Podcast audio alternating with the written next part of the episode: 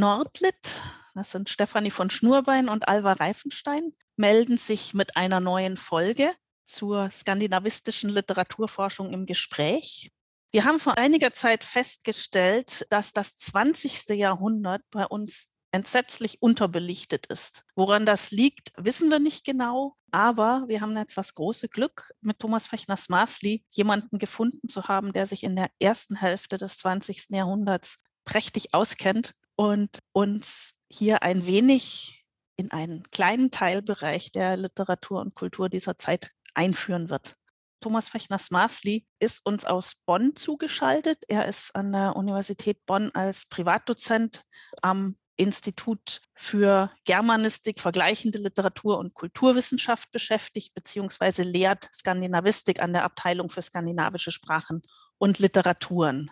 Herzlich willkommen, Thomas. Und ich frage dich gleich mit unserer neuen Eingangsfrage, wie hat es dich denn in die Skandinavistik verschlagen und warum bist du dabei geblieben? Ja, hallo Stefanie, hallo Alva, herzlichen Dank für die Einladung. Ähm, das ist schnell uh, gesagt.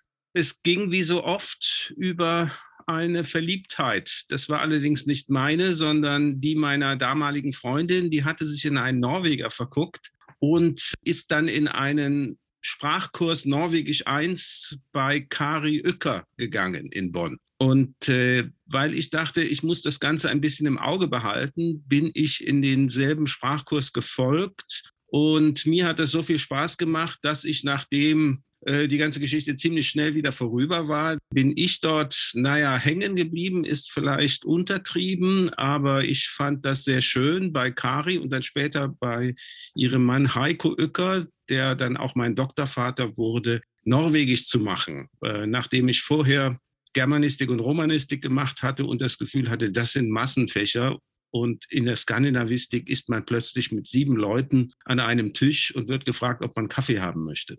Ja, du hast dann Skandinavistik offensichtlich studiert, Kunstgeschichte und Ethnologie auch. Das heißt, du bist, äh, wenn ich das richtig sehe, nicht so ganz der klassische Literaturwissenschaftler, sondern hast früh begonnen, wie auch ich eigentlich die Literaturwissenschaft in so einem kulturwissenschaftlichen Kontext und auch medienwissenschaftlichen Kontext dir anzuschauen. Du hast aber auch fröhlich gewildert in allen unseren sogenannten Fachteilen oder mehreren unserer sogenannten Fachteile. Also du hast ja auch zur Saga-Literatur gearbeitet, bist in der Mediavistik zu Hause. Ähm, kannst du so ein bisschen von deinem Werdegang uns erzählen, also wie du dann letztlich dich mit der Skandinavistik weiter angefreundet hast und äh, dabei geblieben bist. Ja, gern. Äh, ich bin eigentlich äh, ursprünglich Ethnologe gewesen. Also ich habe ein komplettes Ethnologiestudium in Bonn absolviert, aber die Abschlussarbeit nicht geschrieben. Und das kam daher, dass ich irgendwann merkte, es gab einen Schwerpunkt äh, Amerikanistik und äh, Besuche in Südamerika im Dschungel und so weiter waren auch vorgesehen. Eine solche Feldforschung konnte ich mir damals nicht vorstellen und war mir darüber im Klaren eigentlich, dass ich doch lieber zu Hause im Sessel sitze und Literatur lese. Bei mir war das dann so, dass ich auch Kunstgeschichte von Hause aus ein bisschen vorgeprägt war, weil mein Vater Gebrauchsgrafiker war und ich immer von Bildern zu Hause umgeben war, aber das Haus eigentlich nicht illiterat war, aber Literatur sozusagen der Nebenschauplatz war. Und ich dann aber auf verschiedenen Wegen immer, immer enger mit der Literatur zu tun hatte. Und so kam es gewissermaßen zu dieser diesem Studium von Kulturwissenschaften oder Cultural Studies avant la lettre, als das noch eigentlich, als es das in dem Sinne noch nicht gab, nämlich die Kombination aus Bildwissenschaft, ethnologisch, anthropologischer Schulung und dann einer Literaturwissenschaft, einer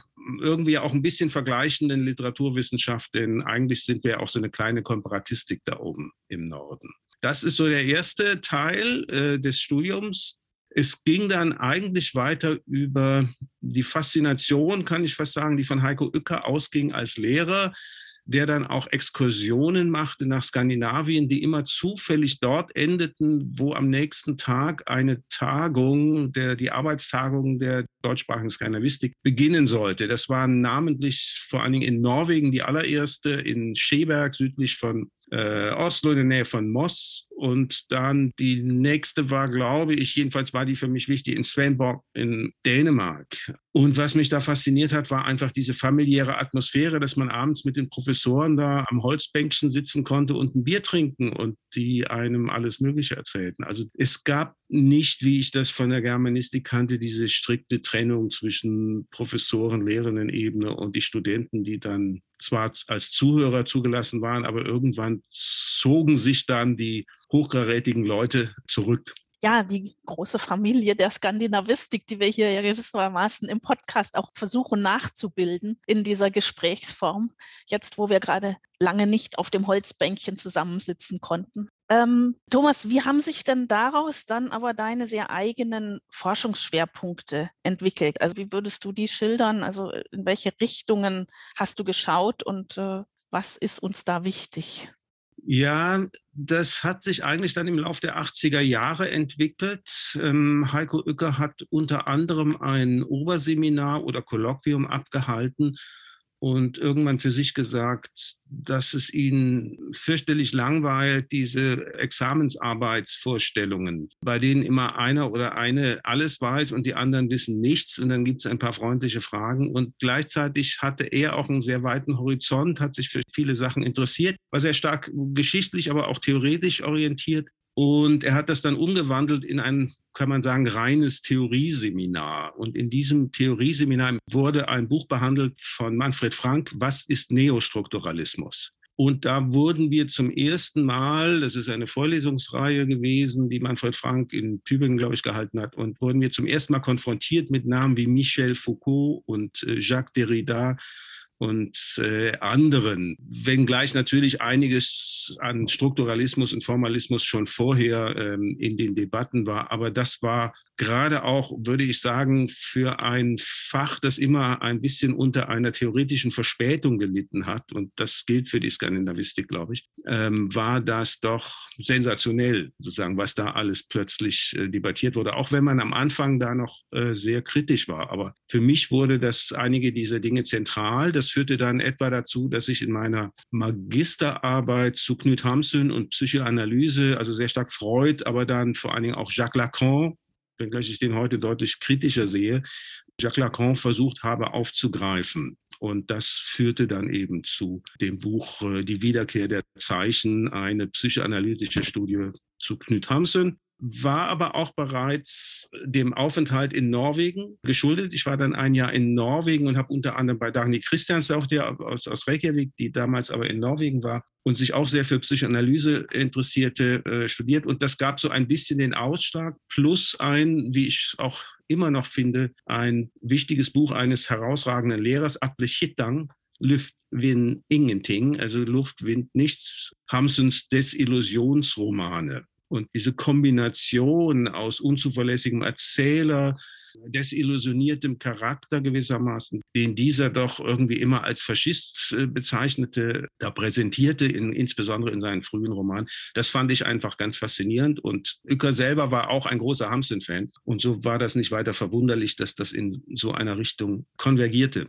Ja, es ist erstaunlich. Also äh, Thomas, wenn ich mich mit dir unterhalte, muss ich immer denken, also wir haben sehr wenig eigentlich miteinander zu tun gehabt in unserer Laufbahn, äh, kaum zusammengearbeitet und äh, ich habe immer dennoch das Gefühl, wir haben so ganz parallel gearbeitet. Also unsere Interessen haben sich völlig parallel entwickelt und jedes Mal, wenn ich dich treffe, denke ich wieder, wow, ja, da ist, äh, da ist ganz viel Verbindendes. Also bis heute äh, du hast ja dann auch diese, hm, ja, ich weiß nicht, bei mir ist es eine Hassliebe bei, mit Hamsun, aber diese Hams und Faszination, die teile ich mit dir. Das Interesse für Psychoanalyse, ein zwiespältiges Verhältnis zu Lacan und äh, solche Dinge, also die haben mich auch sehr beschäftigt und dieses Entdecken von ja poststrukturalistischer Theorie, das kam bei mir später, das kam äh, bei mir über Berkeley eigentlich erst, aber das ist was, was tatsächlich in der Skandinavistik spät ankam, aber dann doch gut ankam, habe ich das Gefühl. Und du bist einer derjenigen, der das ja mit weitergetragen hat. Und es ist schön, dass Heiko Uecker hier nochmal so in den Vordergrund tritt. Also auch einer der älteren Generationen der Skandinavisten, die ich sehr schätze. Ja, vielleicht kann ich da direkt auch nochmal anschließen, weil die Frage ja auch ist, wie kam es dann zu der Doktorarbeit in der älteren Abteilung?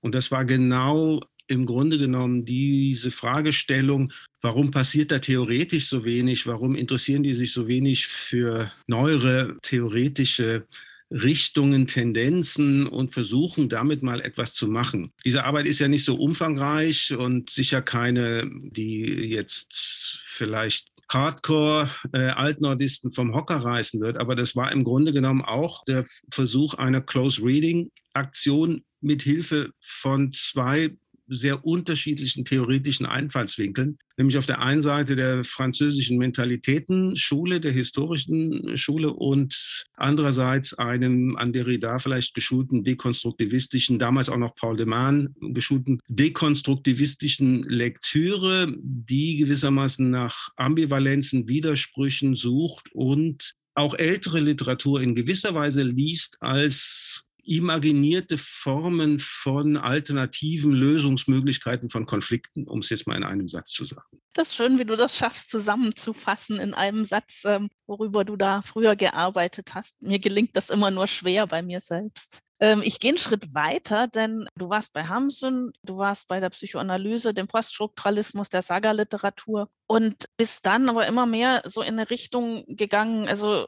du hast dich für Literatur und Naturwissenschaften interessiert. Die Elektrifizierung stand plötzlich im Mittelpunkt in deiner Habilitationsschrift, äh, was ich schon erwähnt habe, also das Interesse für Medien und Medialität wurde dann wenn ich das richtig verstanden habe, ganz wichtig. Und gleichzeitig, also du hast ja deine wissenschaftliche Laufbahn weiterverfolgt, bist aber gleichzeitig auch äh, irgendwie immer so ein bisschen entwischt und hast dich im Journalismus, in der Kunstkritik, also auf diesem eher feuilletonistischen Gebiet rumgetrieben und dann auch im Radio. Äh, ich glaube, wir haben zum ersten Mal jemanden hier im Podcast, der Radioerfahrung hat, was ganz großartig ist. Ja, ähm, wenn ich dazu gleich was sagen darf, noch mal ganz kurz einen Schritt zurück, weil das auch wichtig war damals. Äh, die Dissertation ist relativ schnell entstanden im Rahmen eines Graduiertenkollegs in Münster zur Schriftkultur im Mittelalter. Und das wiederum war angeschlossen an einen bekannten SFB dort, der über viele, viele Jahre, wenn nicht Jahrzehnte lief. Und da hatten wir plötzlich die Möglichkeit, so Leute einzuladen wie Jacques Le Goff oder Jan und Aleida Assmann, die dann Workshops mit uns machten. Das war auch für einen für Skandinavisten noch mal eine andere Hausnummer, glaube ich, gerade in, in dem Alter mit solchen Leuten einfach mal ein Wochenende verbringen zu können und sich in Gedächtniskultur oder ähnliches einführen zu lassen danach war dann erstmal nicht so ganz klar, wie es weitergeht. Und so kam es eigentlich auch, auch weil ich immer das Gefühl hatte, ja, ich möchte was schreiben und ich möchte aber auch was schreiben, was, wo man nicht über Jahre dran sitzt, sondern wo man das Ergebnis auch schon mal am nächsten oder übernächsten Tag sieht. Und weil ich auch immer ein bisschen Spaß an Sprache hatte und auch gleichzeitig immer ein bisschen gefremdelt habe mit der wissenschaftlichen Terminologie und dem wissenschaftlichen Jargon, muss ich sagen, dass quasi ein halber zwangsläufiger Weg war, zu sagen, naja, dann schreib doch mal eine Rezension für die Taz über Per Lagerquist, der Zwerg. Äh, so fing das an. Ähm, und gleichzeitig habe ich dann angefangen, Kunstkritiken zu schreiben. Das war gewissermaßen die andere Sache, wo ich das Gefühl hatte, das bleibt so unterbelichtet. Dabei interessieren mich doch Bilder so sehr. Und so kam das ein bisschen, dass ich dann anfing, für die Taz und die Frankfurter Rundschau und später für die Neue Züricher zu schreiben. Das war noch vor dem Radio. Und das auch längere Zeit so intensiv gemacht habe, dass nicht ganz klar war, in, in welche Richtung geht das jetzt eigentlich. Geht es universitär, akademisch weiter oder journalistisch? Und zum Radio, kann ich auch sagen, kam ich dann durch jemanden, der viel mit Skandinavien zu tun hatte, nämlich durch Hans Grössel, den Übersetzer von Inga Christensen und Thomas Tranströmer. Und dann habe ich eine ganze Reihe von, von Texten für ihn geschrieben, wie ich sie mir heute gar nicht mehr vorstellen kann, weil man musste zehn Minuten füllen. Das ist äh, nach heutigen Maßstäben für eine Rezension ziemlich viel Zeug. Und dann kriegte man oft äh, richtig schlechte Bücher auf den Tisch, bei denen schon drei Minuten schwierig waren. Aber so ging das eben. Und natürlich hatte das Radio und auch die Tageszeitung nochmal andere Anforderungen, nämlich Termine unbedingt einzuhalten, kurzfristige Termine auch, was wir vielleicht bei Vorträgen manchmal machen müssen und so weiter. Aber wir kennen das ja selber, wie lange es manchmal dauert, bis so ein Band fertig ist mit Aufsätzen oder anderem. Also das war eine Sache, die mir eigentlich ganz gut gefiel, die schnelle Schreibe. Bis dann 1900 1994, gar nicht so lange nach der Dissertation, Walter Baumgartner mich fragte, ob ich als sein Assistent mit nach Greifswald gehen würde. Und da war dann sozusagen der nächste Schritt getan. Ja, das ist ja was, was heutige äh, Studierende der Skandinavistik sich bestimmt auch fragen. Also wo geht es beruflich hin? Und äh, auch bei uns ist das nicht immer unbedingt geradlinig gelaufen, sondern es gibt ja oft so Phasen, wo man etwas dann am Schwimmen ist und wo es nicht so ganz klar ist, wer wann wie wo landet. Und ja, was auch mit Zufällen zu tun hat, mit Fördermöglichkeiten, mit einem Stellenmarkt, der auch von Zufällen abhängig ist. Lass uns zurückkommen zu deiner Forschung und ähm, noch vielleicht kurz ein paar Worte dazu sagen. Also deine Herangehensweise, also dein großes Interesse liegt ja wirklich in dieser Frage, also Naturwissenschaft und Literatur. Vielleicht kannst du uns noch einige Worte dazu sagen, was ja dann auch anschließt in gewissem Sinne an unser Thema, dem wir uns heute widmen wollen. Ja, ich habe eine Frage ja noch nicht beantwortet, das war nach den Medienwissenschaften. Ähm, die müsste ich vielleicht noch äh, kurz erwähnen. Das war aber eben dann im Zuge dieser Assistentur in, in Greifswald, äh, hat sich das ergeben. Walter Baumgartner, äh, den ich sehr schätze, war auch offen für andere Bereiche, insbesondere für die Musik und den Jazz und war eng befreundet mit Jan-Erik Woll, mit dem er äh, seinerzeit wohl die Studentenbude in Stockholm geteilt hat weshalb das eine alte Freundschaft war und er auch dann in den 90er Jahren das Festival Nordischer Klang da in Greifswald ins Leben rief, wo natürlich auch Jan-Erik Woll dann mit Jazzpianisten aus Norwegen oder Schweden auftrat und das es ja bis heute noch gibt. Und er war aber auch großer Hamsun-Fan und er war auch durchaus großer Theorie-Fan. Und er war dann offen für viele Sachen und ließ mich einfach machen als Assistent. Also ich durfte da relativ frei meine Seminare gestalten.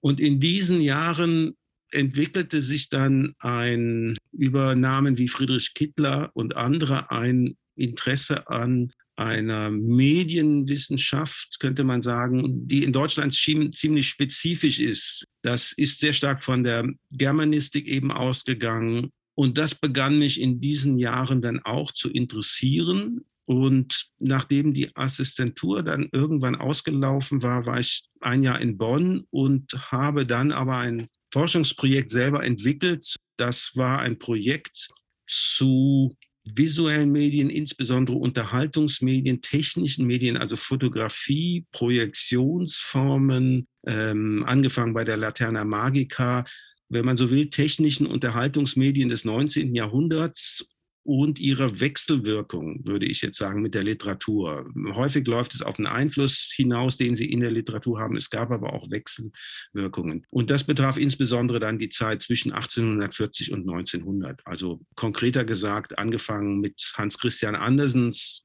schon früh einsetzender Faszination für die Fotografie. Er ist, glaube ich, heute noch der meist fotografierte Schriftsteller des 19. Jahrhunderts. So um die 130 Bilder existieren von ihm, was viel Zeug ist ging dann hin bis eben zu den Fotoexperimenten, die Strindberg in den 1880er und 90er Jahren unternommen hat, der für mich da immer noch einer der faszinierendsten Schriftsteller und Künstler überhaupt ist in der Breite, was er alles unternommen hat und versucht hat. Also ich glaube, da ist er in der Liga von Goethe so ungefähr, könnte man sagen. Also in dem, wofür er sich interessiert hat. Und das war dann wieder angesiedelt in Greifswald. Das war aber kein Stipendium, sondern ich hatte eine eigene Stelle mit Möglichkeiten so über vier Jahre als Forschungsassistent mit der Verpflichtung, was ich auch gut fand, mit der Verpflichtung, zwei Stunden die Woche zu unterrichten. Und ähm, das war in der Zeit auch familiär ein bisschen mühsam, das will ich äh, gerne zugeben.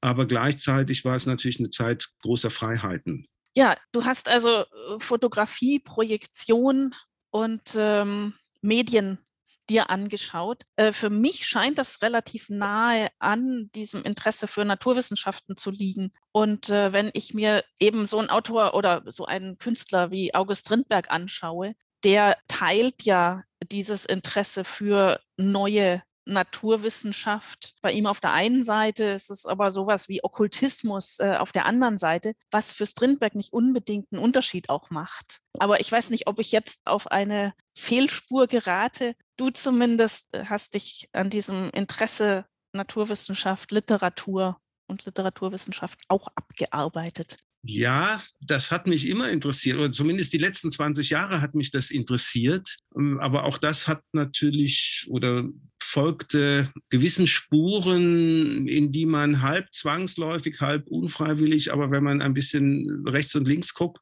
vom Wege und die Blümlein dort pflückt, dann passiert das ganz schnell. In dem Falle war das sehr stark geprägt durch die Beschäftigung mit Strindberg und auch seinen Interessen für Naturwissenschaften, was man im Englischen wahrscheinlich eher Naturalist nennen würde, also ein Naturforscher, der geht dann raus und beobachtet und schreibt das auf. Aber Strindberg war nun ein ziemlicher Rechthaber und fand immer seine eigenen Theorien, die er entwickelte, sehr äh, überzeugend. Äh, und er hat sich nicht nur mit Fotografie beschäftigt, sondern ja auch in diesem Grenzbereich experimentiert, indem er dann zum Beispiel Salze auf Fotopapier streute und die Effekte ausprobiert hat oder Gesteinsformationen beobachtet hat, sich mit Geologie beschäftigt hat und das in Romanen wie I Halfspanne 1890 am offenen Meer auf Deutsch ähm, verwurstet und verarbeitet hat und dort eine eigene geologische Theorie der Scheren entwickelt, also sehr breit. Und das hat dann dazu geführt, dass als Nebenprodukt des Habilitationsprojektes ein Band erschienen ist, Angelika Gundlach hat den übersetzt. Ich habe ihn dann kommentiert und äh, ausgesucht mit Strindbergs Schriften zu äh, Fotografie, Malerei und äh, Naturwissenschaften. Und dieser Band, in dem dann auch ein paar tolle Aufsätze drin waren, wie über den Zufall in der, in der Kunst und äh, Sensation détraquée,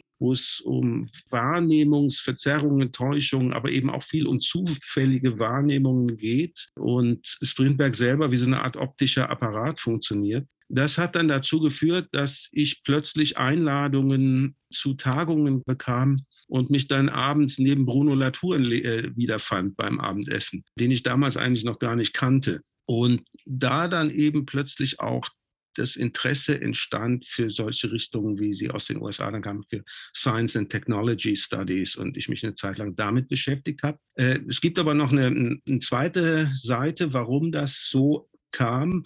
Und das war dass ich teilgenommen habe am Theorieseminar von Mike Bahl in Amsterdam und dann auch wie sie das immer nennt, ihr deutscher Herausgeber wurde. Ich habe dann bei Surkamp ein Band mit Texten von ihr zur Kulturanalyse gemacht. Und das war so ein bisschen die, die Schnittstelle. Und da tauchten auch häufiger in diesen Theoriesitzungen in Amsterdam Texte von Donna Haraway oder, oder anderen auf, also die gewissermaßen auch in diesem Grenzbereich Kulturwissenschaften und Science and Technology Studies angesiedelt waren ja, ich würde das gerne am liebsten alles vertiefen, aber heute ist unser Thema dennoch ein anderes und ich äh, würde gerne langsam in die Gegenwart kommen, beziehungsweise in deine Forschungsgegenwart und äh, zeitlich aber also literarisch und äh, kulturwissenschaftlich oder kulturhistorisch so in die Zeit der 1930er, 40er Jahre und nach Schweden nicht nur nach Schweden. Denn du hast dich äh, einer anderen Wissenschaft jetzt auch noch verschrieben. Wenn das eine, eine Wissenschaft ist, äh, weiß man nicht so richtig, der Architektur und dem Ingenieurswesen. Zumindest äh, spielt das eine Rolle für dein neues Forschungsinteresse, äh, tatsächlich Architektur der Moderne zusammenzulesen mit Literatur der Moderne. Äh, was ich sehr, sehr spannend finde, worüber ich recht wenig weiß. Also ich freue mich heute auf ein Gespräch, in dem ich mich äh, auch belehren lassen kann. Vielleicht möchtest du einsetzen erstmal damit, dass du dieses neue Forschungsinteresse von dir ein wenig umreißt, vielleicht auch die Hintergründe erklärst, wie, wie bist du da hingekommen, was ist dir daran wichtig und dann können wir langsam in Texte und Kontexte einsteigen. Ja, wie bin ich da hingekommen? Das ist auch ein bisschen aus dem Journalismus entstanden der 90er Jahre, als ich sehr viel über Kunst geschrieben habe, äh, für die Frankfurter Rundschau, aber auch für Zeitschriften, mal für Ambiente oder für die äh, neue bildende Kunst. Da wurde ich auch des Öfteren gefragt, wenn ein Museum neu eröffnet wurde, ob ich nicht was über das Museum und den Bau und wie das funktionierte ähm, schreiben könnte. Das habe ich dann auch ab und zu gemacht und stellte fest, dass mir diese Auseinandersetzung mit dem Raum, mit dem architektonischen Raum eigentlich sehr gut gefiel. Ich habe das nicht systematisch beschrieben und äh, sage direkt vorweg, äh, ich bin nicht Bauingenieur geworden im Nebenberuf und ich verstehe überhaupt nichts vom Ingenieurwesen. Da könnte man mir vieles ankreiden, sondern mich interessiert etwas, eine, eine Fluchtlinie der Moderne, zu der ich gleich vielleicht noch etwas sagen kann, etwas ausführlicher. Ähm, zumal auch da der Ansatz auch in der Zeit beginnt, wo auch das Medieninteresse beginnt, also nach 1840, nicht erst nach 1900, aber das, da ist schon ein Schwerpunkt, das könnte man so sagen. Also ausgehend von Interesse für Museumsbauten, ich habe dann eben auch über skandinavische äh, Museumsbauten hier und da mal etwas geschrieben, habe auch über Sverre Fehn, der einzige norwegische Pritzker-Preisträger, der Nobelpreis für, für äh, Architektur, könnte man sagen, der in Oslo ein Atelier hatte, den habe ich mal besucht für ein längeres Interview noch vor seinem großen Preis. Also danach hätte ich ihn wahrscheinlich nicht mehr ans Mikrofon bekommen und hatte damals was gemacht für den WDR. Und fand das auch ganz faszinierend, was er dort gemacht hat, die, die Kombination von alt und neu und das aber die Brüche zu belassen. Äh, man könnte sagen, das ist eigentlich visuell genau das, was Dekonstruktion zu einem Teil auch macht. Also die Konstruktion freilegen und etwas hinzufügen, dass die Brüche, die vorhanden sind, bestehen und sichtbar bleiben. Also insofern könnte man fast sagen, Architektur hat den schönen Vorteil, wenn sie gut gemacht ist, dass man das sieht, dass man das manchmal auf den ersten Blick, manchmal erst auf den zweiten Blick sieht. Hm, das lag dann aber eine ganze Zeit lang brach. Das war dann eigentlich eher nur ein, ein Nebeninteresse, auch in Ausstellungen zu gehen, auch in Architekturausstellungen öfters mal zu gehen. Das hat dann ein wenig abgenommen nach 2000, aber nicht das in, grundsätzliche Interesse für die Architektur. Es wurde dann befördert sozusagen von einer ganz anderen Seite, nämlich durch die Beschäftigung mit Roland Barthes, aber vorher auch schon mit Walter Benjamin da sind natürlich nahe Anknüpfungspunkte. Walter Benjamin mit seinem hm, fragmentgebliebenen Opus Magnum, dem Passagenwerk, das zu einem Großteil aus Zitaten und gesammelten Quellen und so weiter besteht, die er zusammenfügen wollte.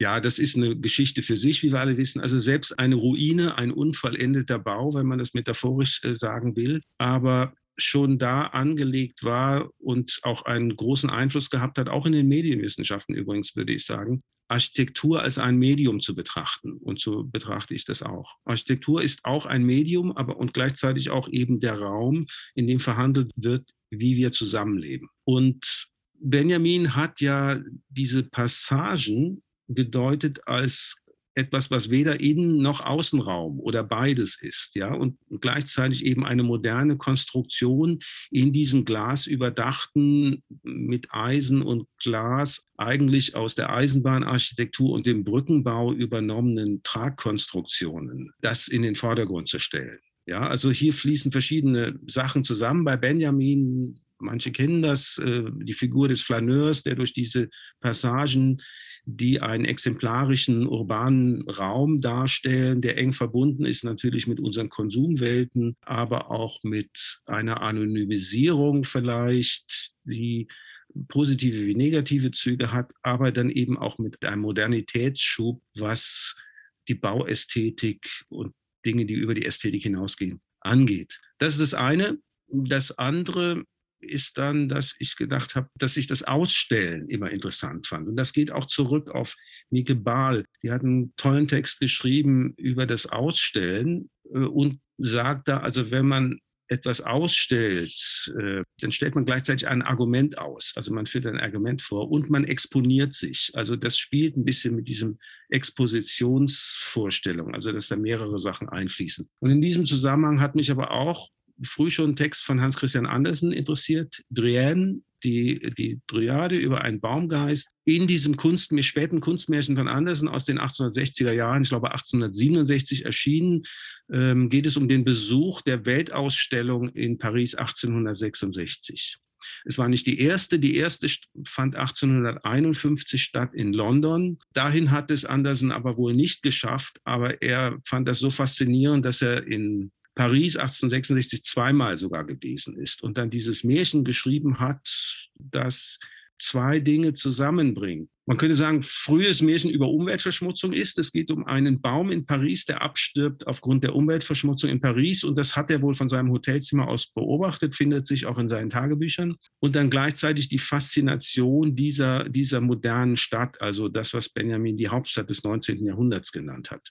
Und darüber habe ich mal einen, Aufsatz geschrieben vor Jahren und das ist irgendwie hängen geblieben und hat sich dann verschoben dorthin auch zu diesem Interesse für diese Bauwerke der frühen Weltausstellung. Und der allererste war der Kristallpalast in London 1851. Und ich vermute, dass Hans Christian Andersen zumindest Abbildungen davon gesehen hat oder von älteren auch. Und Wenn ich kurz unterbrechen darf, ähm, ich finde es sehr schön, dass äh, also die Dryade ist so eine Wiedergängerin hier im Podcast. Äh, Andersen ist sowieso unser großer Wiedergänger der, äh, glaube ich, äh, zu allem etwas Relevantes geschrieben hat. Und äh, die Dryade, die hatten wir schon im Podcast mit äh, Sophie Wennerscheid. Und äh, ich finde das sehr schön, dass das jetzt wieder auftaucht und ähm, einige dieser Interessensfelder, die sich eben bei dir zeigen, auch bei anderen äh, Podcast-Gästen zeigen und aber eben auch bei Andersen so schön zeigen, dass du das hier nochmal äh, verknüpfst. Das nur als äh, kleines äh, Apropos äh, zwischendrin, um den Faden hier nicht zu verlieren, also den po großen Podcast-Faden. Ansonsten hattest du gerade noch äh, erwähnt, also es ging jetzt um Großstadt auf der einen Seite, Naturwesen auf der anderen Seite, auch äh, in einer kritischen Perspektive, also Umweltverschmutzung. Äh, du hattest vorher noch äh, Roland Barth neben Walter Benjamin erwähnt als Gewährsmann. Vielleicht ist das eine ganz gute Stelle, also da nochmal hinzuschauen, was er eigentlich damit zu tun hat oder in welchem Kontext er hier auftaucht. Roland Barth taucht auf mit dem Buch Wie Zusammenleben, einer späten Vorlesung, die er gehalten hat und in der er eigentlich literarische ja, nicht nur Texte, aber bestimmte Formen von Literatur untersucht, äh, sich anschaut im Hinblick auf eine Frage, nicht nur wie man mit anderen zusammenlebt, sondern wie man auch seinen eigenen Raum, a room of one's own, um es mit Virginia Woolf zu sagen, findet äh, und die Balance hält in der Pendelbewegung zwischen äh, sich zurückziehen, allein sein und mit anderen gemeinschaftsstiftend verbinden, zusammen zu sein. Und da hat er den Begriff der Idiorhythmie äh, in dem Zusammenhang geprägt, also einen Eigenrhythmus finden zwischen diesen beiden Polen. Und dieser Begriff der Idiorhythmie, der hat mich doch sehr interessiert und der kehrt in gewisser Weise wieder als, hm, sagen wir mal, Fragestellung nach der nach dem Einzelnen und nach der Gemeinschaft im Zusammenhang mit Literatur und Architektur. Und das Ganze hat bei mir den Arbeitstitel Waldhütte und Kristallpalast. Kristallpalast ist der Crystal Palace aus London, dieses Riesengebäude, das für die Weltausstellung geplant war und dann später nochmal in London, in Sydenham an einem anderen Platz aufgebaut wurde, wo Riesenveranstaltungen, Events, würde man heute sagen, stattfanden, wo Chöre und Orchester mit 2000 Mitgliedern, also nicht, nicht Besuchern, sondern äh, Händelaufführungen mit 2000 Leuten stattfanden. Und das hat Andersen wohl auch mal mitgekriegt bei einem Besuch mit Charles Dickens. Und das andere ist die Waldhütte. Das ist der Rückzugsort im Wald. Und hier wäre der maßgebliche Bau wenige Jahre vor dem Kristallpalast 1845, nichts Skandinavistisches, in Concord in der Nähe von Boston Henry David Thoreaus Hütte im Wald, was zu dem berühmten Buch Walden oder Leben or Life in the Woods äh, oder Leben in den Wäldern geführt hat. Etwas, was Andersen mit Sicherheit nicht kannte, glaube ich. Das, äh, also Walden, das wird er nicht, äh, auch wenn es noch zu seinen Lebzeiten erschien. Aber das ist ja gewissermaßen der, der Vorläufer für diesen, natürlich in der Fluchtlinie von Montaigne und Rousseau und anderen, aber für die, all diese Leute, die sich anachoritenmäßig in den Wald zurückziehen in die Wildnis, obwohl der Walden Pond und Concord überhaupt keine Wildnis war und Thoreau seine Wäsche zu seiner Schwester oder, oder Mutter gebracht hat, einmal die Woche, um, um sie waschen zu lassen. Und der auch überhaupt gar kein Einsiedler in dem Sinne war.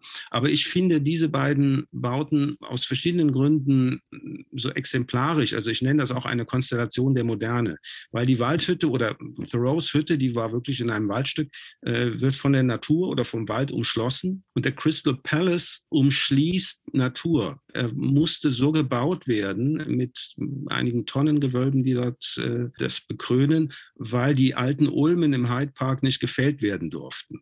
Und es ist, das kann man sehr schön bei Peter Sloterdijk nachlesen in seinem dritten Band zu den Sphären, es ist der Prototyp der modernen Klimaarchitektur. Das führt hin bis zu utopischen Modellen wie Biosphere 2 in, in Arizona, aber eben auch im Grunde genommen zu all diesen klimaautarken Glaspalästen, die heute von Banken und riesigen Versicherungsgesellschaften nur nicht so äh, horizontal, sondern vertikal gebaut sind. Und das ist eine Fluchtlinie, die mich interessiert gewissermaßen. Ne? Also sowohl in der Vereinzelung beziehungsweise in dieser Art Großraum äh, Menschenansammlung, die ähnlich auch natürlich bei in Benjamins Passagenwerk stattfindet.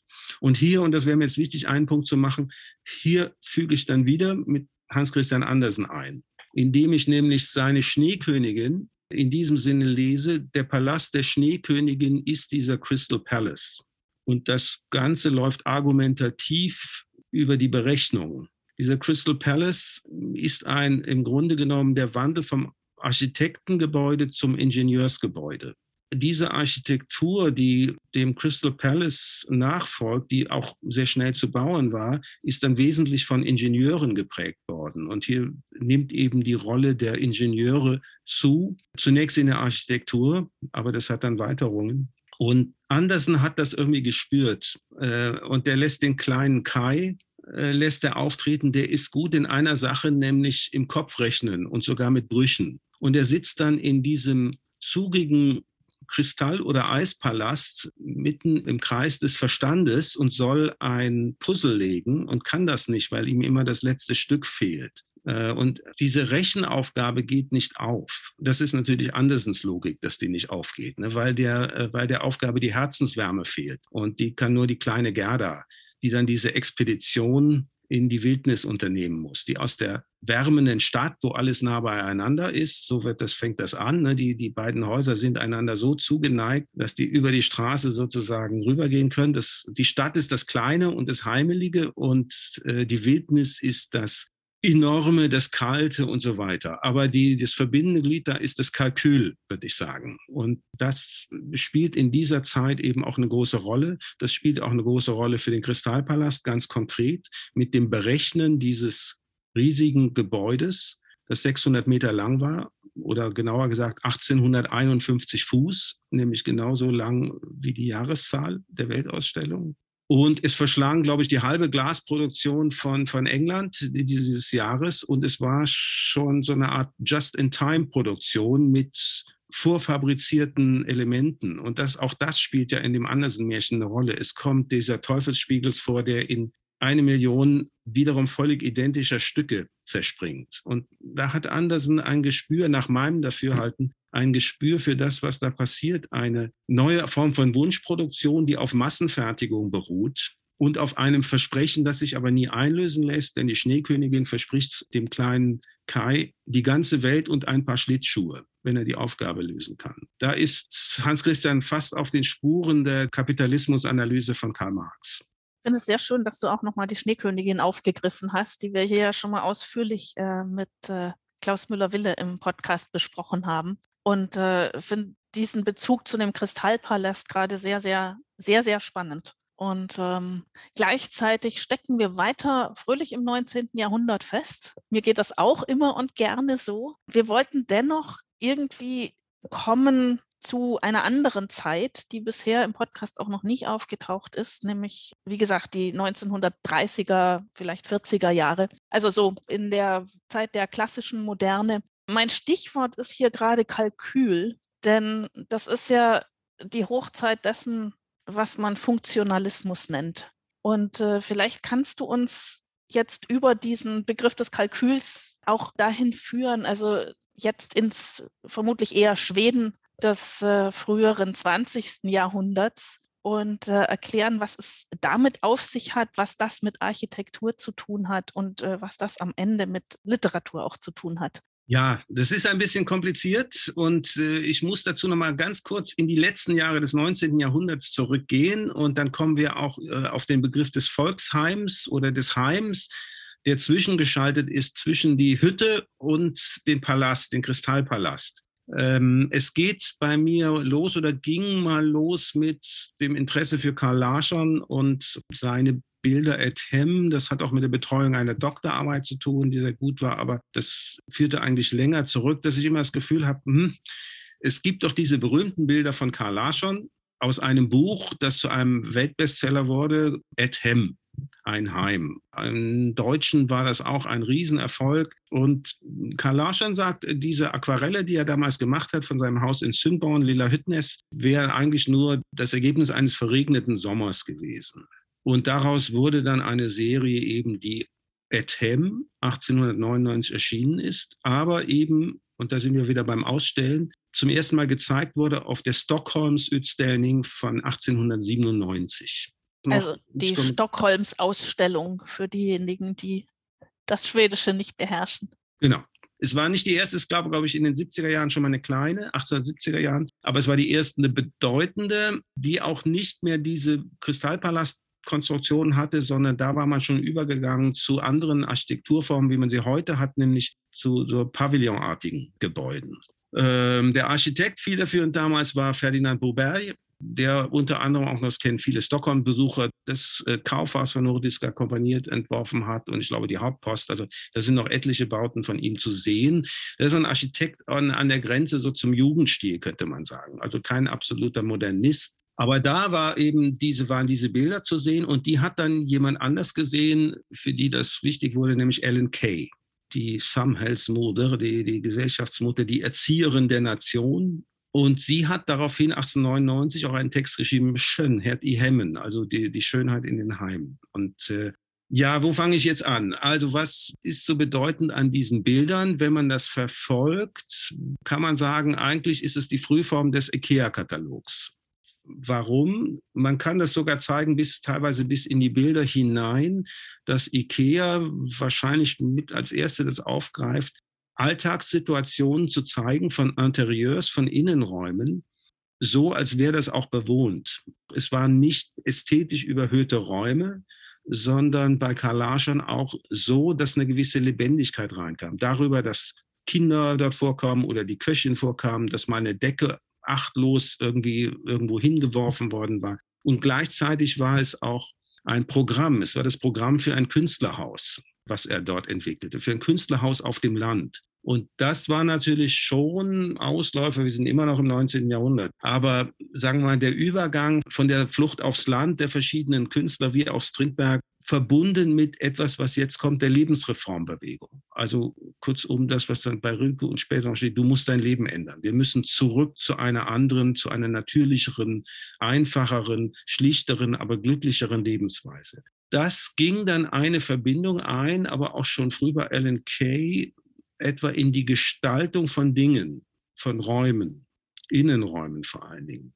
Nämlich die so zu gestalten, dass sie doch bitteschön zweckmäßig, schlicht und dadurch schön sein sollten. Also dass Schönheit das Schlichte und das Zweckmäßige zunächst mal war. Und das war, wenn man so will, zumindest in meinen Augen, ich bin davon überzeugt, ein Ausgangspunkt für diese ganze Heimmetaphorik, die damals entstand, weil sie im Kern eigentlich schon ein funktionales Denken enthält. Das ist vielleicht der Grundgedanke. Aber das wäre für mich erstmal der Ausgangspunkt der Lebensreformbewegung, exemplarisches Künstlerhaus plus dann ein erzieherischer Charakter, den das Einrichten von Räumen hat. Denn das war natürlich das große Programm von Ellen Kay, dass alles unter so einem Erziehungsgesichtspunkt zu sehen ist. Das ist noch weit entfernt von etwas, was ich wichtig finde, weil du nach dem Kalkül gefragt hast. Aber es geht dann ab den 30er Jahren darauf zu, nämlich wie die neue Architektur, die eine Glas-Eisen-Architektur der Ingenieure und so weiter ist, auch um 1900, dann vor allen Dingen in den 20er Jahren eine Rolle spielt. Ich nenne nur Bauhaus, die Stuttgarter Weißenhofsiedlung und das sich dann irgendwann verbindet mit dem Ingenieur der Gesellschaft, nämlich mit den Sozialingenieuren in den 30er Jahren ich finde die Linie ganz überzeugend, die du ziehst. Und äh, so Stichpunkte, jetzt gerade auch bei Alan Kay, äh, bei der Lebensreformbewegung insgesamt ähm, oder Schlagworte sind ja so etwas, also auf der einen Seite, das hast du erwähnt, die Schönheit, aber das wird gleichgesetzt, aber auch mit Hygiene, mit Gesundheit. Äh, es spielen Reinheitsvorstellungen hier eine ganz, ganz große Rolle, die auch äh, sehr leicht hinüberkippen können in Rassevorstellungen, also Rassereinheitsvorstellungen. Also das ist so ein ganzes Konglomerat äh, da um die Jahrhundertwende, das sich weiter reinzieht in die, in die 20er Jahre. Ja, wo diese Vorstellungen von Modernität, aber auch von einem alternativen Leben und alternativer Erziehung, alternativer Heilkunst äh, und so weiter sich bewegt zwischen so etwas, äh, vielleicht etwas schwurbelig äh, esoterischem auf der einen Seite und äh, aber einem doch deutlich reduzierten, vielleicht sogar minimalistischen teilweise Schönheitsideal und äh, Reinheitsideale, finde ich, äh, glaube ich, spielen auf diesen ganzen Ebenen immer wieder eine Rolle. Äh, wenn ich da einhaken darf, würde ich sagen, ja, wir können dann genau zwei Beispiele aus den 20er Jahren nehmen. Ich würde architektonisch hm, zwei sagen wir, exemplarische Gebäude nehmen, das ist das Warenhaus. Ähm, dazu vielleicht gleich noch was, weil das eben auch mit dem Ausstellen und den Weltausstellungen und dem Konsum der Dinge zu tun hat. Aber weil du die Hygiene nennst und die Reinheitsvorstellungen, das Sanatorium die meisten haben vielleicht schon mal gehört von Thomas Manns Zauberberg. Ein Jahr vorher hat aber auch Knut Hamsun einen Sanatoriumsroman geschrieben. Siste Kapitel, das letzte Kapitel. Da merkt man noch Nachwirkungen, würde ich sagen, von, von Markins Gröde. Denn eigentlich ist der Hamsun nicht der Beschreiber des sesshaften Typus, sondern eher des Wanderers. Äh, das ist eigentlich seine zentralere Figur. Aber in Sister Kapitel, da kommen auch, auch wie schon in Martins Gröde, in Segen der Erde, kommen so eine Gruppe von Leuten vor, die man heute als Investoren bezeichnen würde. Die kommen dorthin in so einen ländlichen Flecken und wollen ein, einem Berghang ein modernes Sanatorium bauen. Und die Hauptperson des Buches weigert sich aber, sein Land zu verkaufen und baut dort stattdessen eine ganz bescheidene Hütte zunächst mal. Und hier haben wir wieder diesen Gegensatz, also zwischen der Naturorientierung mit der bescheidenen Hütte auf der einen Berghöhe und dem Sanatorium, wo es extra heißt, ein Palast mit 200 Fenstern und das war nur das Hauptgebäude. Also hier wird wieder diese gläserne Architektur und das Palastartige wird äh, in den Vordergrund gestellt das endet äh, am Schluss in, in, einer Art Katastrophe, könnte man sagen, äh, wobei man das eben auch lesen kann als Hamsünchen Pessimismus gegenüber der Moderne. Gleichzeitig nichts, gleich ein paar Jahre später, nämlich kurz vor der Stockholms-Ausstellung, entsteht dann aber in Finnland ein exemplarischer Bau bis heute, nämlich in Paimio baut Alvar Aalto, der noch nicht so viel gebaut hatte, ein sehr einflussreiches Sanatorium, modernes Sanatorium mitten im Wald. Also auch da ist wieder diese Konstellation, das finde ich so spannend, von Wald und Naturzugewandtheit und dann dieser äh, modernen, nun weißen, fleckenreinen, äh, hygienischen Architektur interessant. Dazu ist vor nicht allzu langer Zeit ein Buch von einer Architekturhistorikerin erschienen, die das sehr ausführlich darlegt. Das ist ein tolles Buch. Beatrice Colomina heißt die Amerikanerin, X-Ray Architecture. Und sie beschreibt, ich glaube zum ersten Mal derart ähm, eng geführt und konsistent, wie die modernen Hygienevorstellungen, die eben auch aus, aus der Wissenschaft natürlich äh, hervorgehen, wie die nun auf die Architektur angewandt werden, angefangen eben bei der, bei der weißen Farbe. Und wir kennen das ja selber. Wir finden irgendwie, wenn da Flecken sind auf diesen Häusern, ist das irgendwie unangenehm. Das muss sozusagen steril regelrecht sein. Aber wenn man das heute anguckt, es gibt ein eigenes Buch über dieses Sanatorium von Alvar Aalto, ganz tolle Architektur. Er hatte auch viel mit Farben gearbeitet, ähnlich wie Bruno Taut, auf den wir vielleicht auch kommen in den 20er Jahren. Also das war alles nicht nur Weiß und Glas und Eisen, sondern auch schon andere Sachen. Und viele der berühmten Möbel von Alva Alto stammen ursprünglich aus diesem Sanatorium. Und das ist nur ein paar Jahre später. Du hast viel gesprochen jetzt von Heim und äh, Architektur, auch von Sanatorien und Gebäuden und äh, also Sanatorien, die natürlich auch politische Funktionen haben. Es gibt ja jetzt aber den sehr markanten Begriff des Volksheims, der insbesondere in Schweden auftaucht in der Zeit. Und äh, diese Vorstellungen des schönen und auch modernen Heims mit quasi der Nation oder dem Staat verschaltet in ganz charakteristischer Weise, äh, wo also diese Vorstellung des Heims auf einmal eine sehr konkrete politische Bedeutung bekommt. Könntest du dazu ein paar Worte sagen, also zu diesen politischen Dimensionen des Heims und dann auch des Volksheims? Ja, das ist natürlich mein, mein Verständnis des Volksheims, das ich auch gleich ein bisschen stärker explizieren will. Aber wenn ich es jetzt zuspitze und auf einen Punkt bringe, würde ich sagen, Volksheim ist der harmonisierende Begriff in einer sich wandelnden Welt von einem Agrarstaat zu einer modernen, funktional ausdifferenzierten Industriegesellschaft. Und um diesen gewaltigen Wandel zu harmonisieren, dazu diente unter anderem der Begriff des Volksheims. Äh, der ist eng verbunden mit dem schwedischen Ministerpräsidenten Per Albin Hansson, der ihn nicht erfunden hat, aber in einer berühmt gewordenen Rede 1928 popularisiert hat. In der Literatur heißt es immer, dass ihn erfunden habe Rudolf Schellehen, ein äh, konservativer ähm, Staatspolitiker, der, soweit ich weiß, auch teilweise früher Lehrer war von Gunnar Myrdal, der dann später eine Rolle spielen wird in den ganzen Sozialplanungen der 1930er Jahre und auch eng verbunden ist mit den Architekten der Ausstellung, der Stockholms Ausstellung 1930. Der hat den wohl so 1915, 16 schon mal verwandt, allerdings in, in konservativer Absicht. Nun würde ich aber sagen, und das taucht nie auf, dass das schon früher eigentlich eine Rolle spielt, denn es gibt eine wie ich finde, berühmte Rede von Selma Lagerlöf 1911 auf dem Internationalen Frauenkongress in Stockholm, die heißt Hem och Staat, Heim und Staat. Und in meinen Augen kann man das lesen als Verbindungslinie von dem frühen Heimvorstellung von Karl Larsson und Ellen Kay hin zu dann diesem staatspolitisch gewendeten Begriff des Heims, des Volksheims. Selma Lagerlöf hat in dieser programmatischen Rede äh, gesagt, die Frau ist das fürs Heim oder fürs Haus, was der Mann im Staat macht.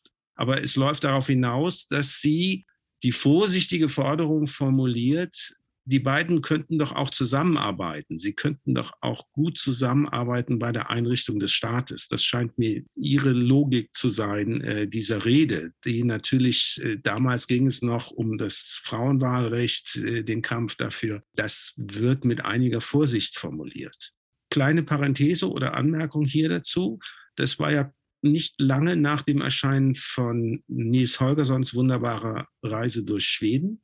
Und da spielt auch zweimal ein Gebäude, ein Heim eine Rolle, nämlich ein kleiner Hof heißt ein Kapitel und ein großer Hof.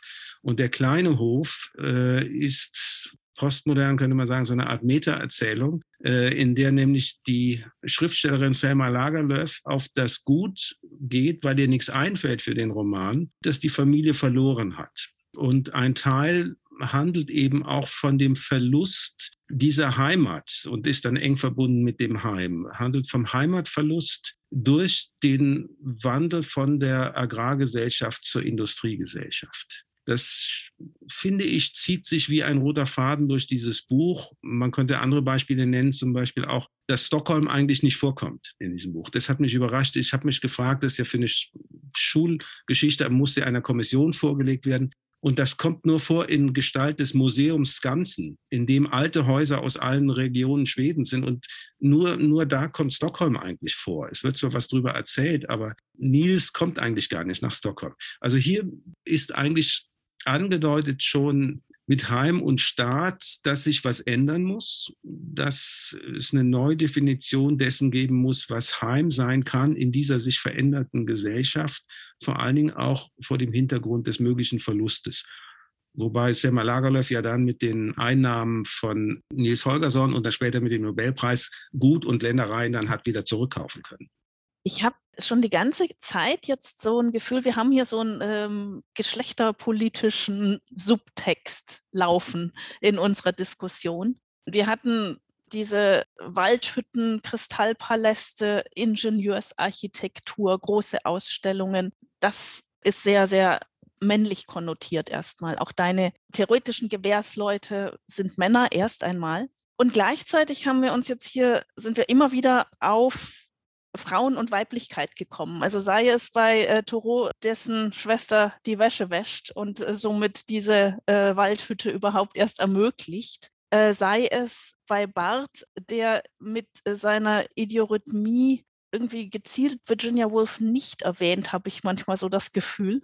Denn also dieser Raum, also wenn er über den Raum und das Zimmer schreibt, äh, dann spukt Virginia Woolf da drin rum, taucht aber nicht direkt auf. Wir haben über Ellen Kay und Selma Lagerlöf jetzt gesprochen, also die Frage nach der Rolle der Mutter und der Mütterlichkeit für eine Gesellschaft oder auch für einen Staat. Und ähm, mir scheint, dass da eine gewisse Spannung irgendwo ist. Und ich bin nicht ganz sicher, ob die gelöst wird. Aber was mir vor allem scheint, ist, dass Janke Klocks Frage, die sie für dich mitgebracht hat, an der Stelle vielleicht einen guten Übergang bietet, ähm, um diese Geschlechterfrage zu diskutieren. Deswegen wäre mein Vorschlag, jetzt äh, an dieser Stelle einzuspielen und uns da ein wenig von Janke weiterhelfen zu lassen.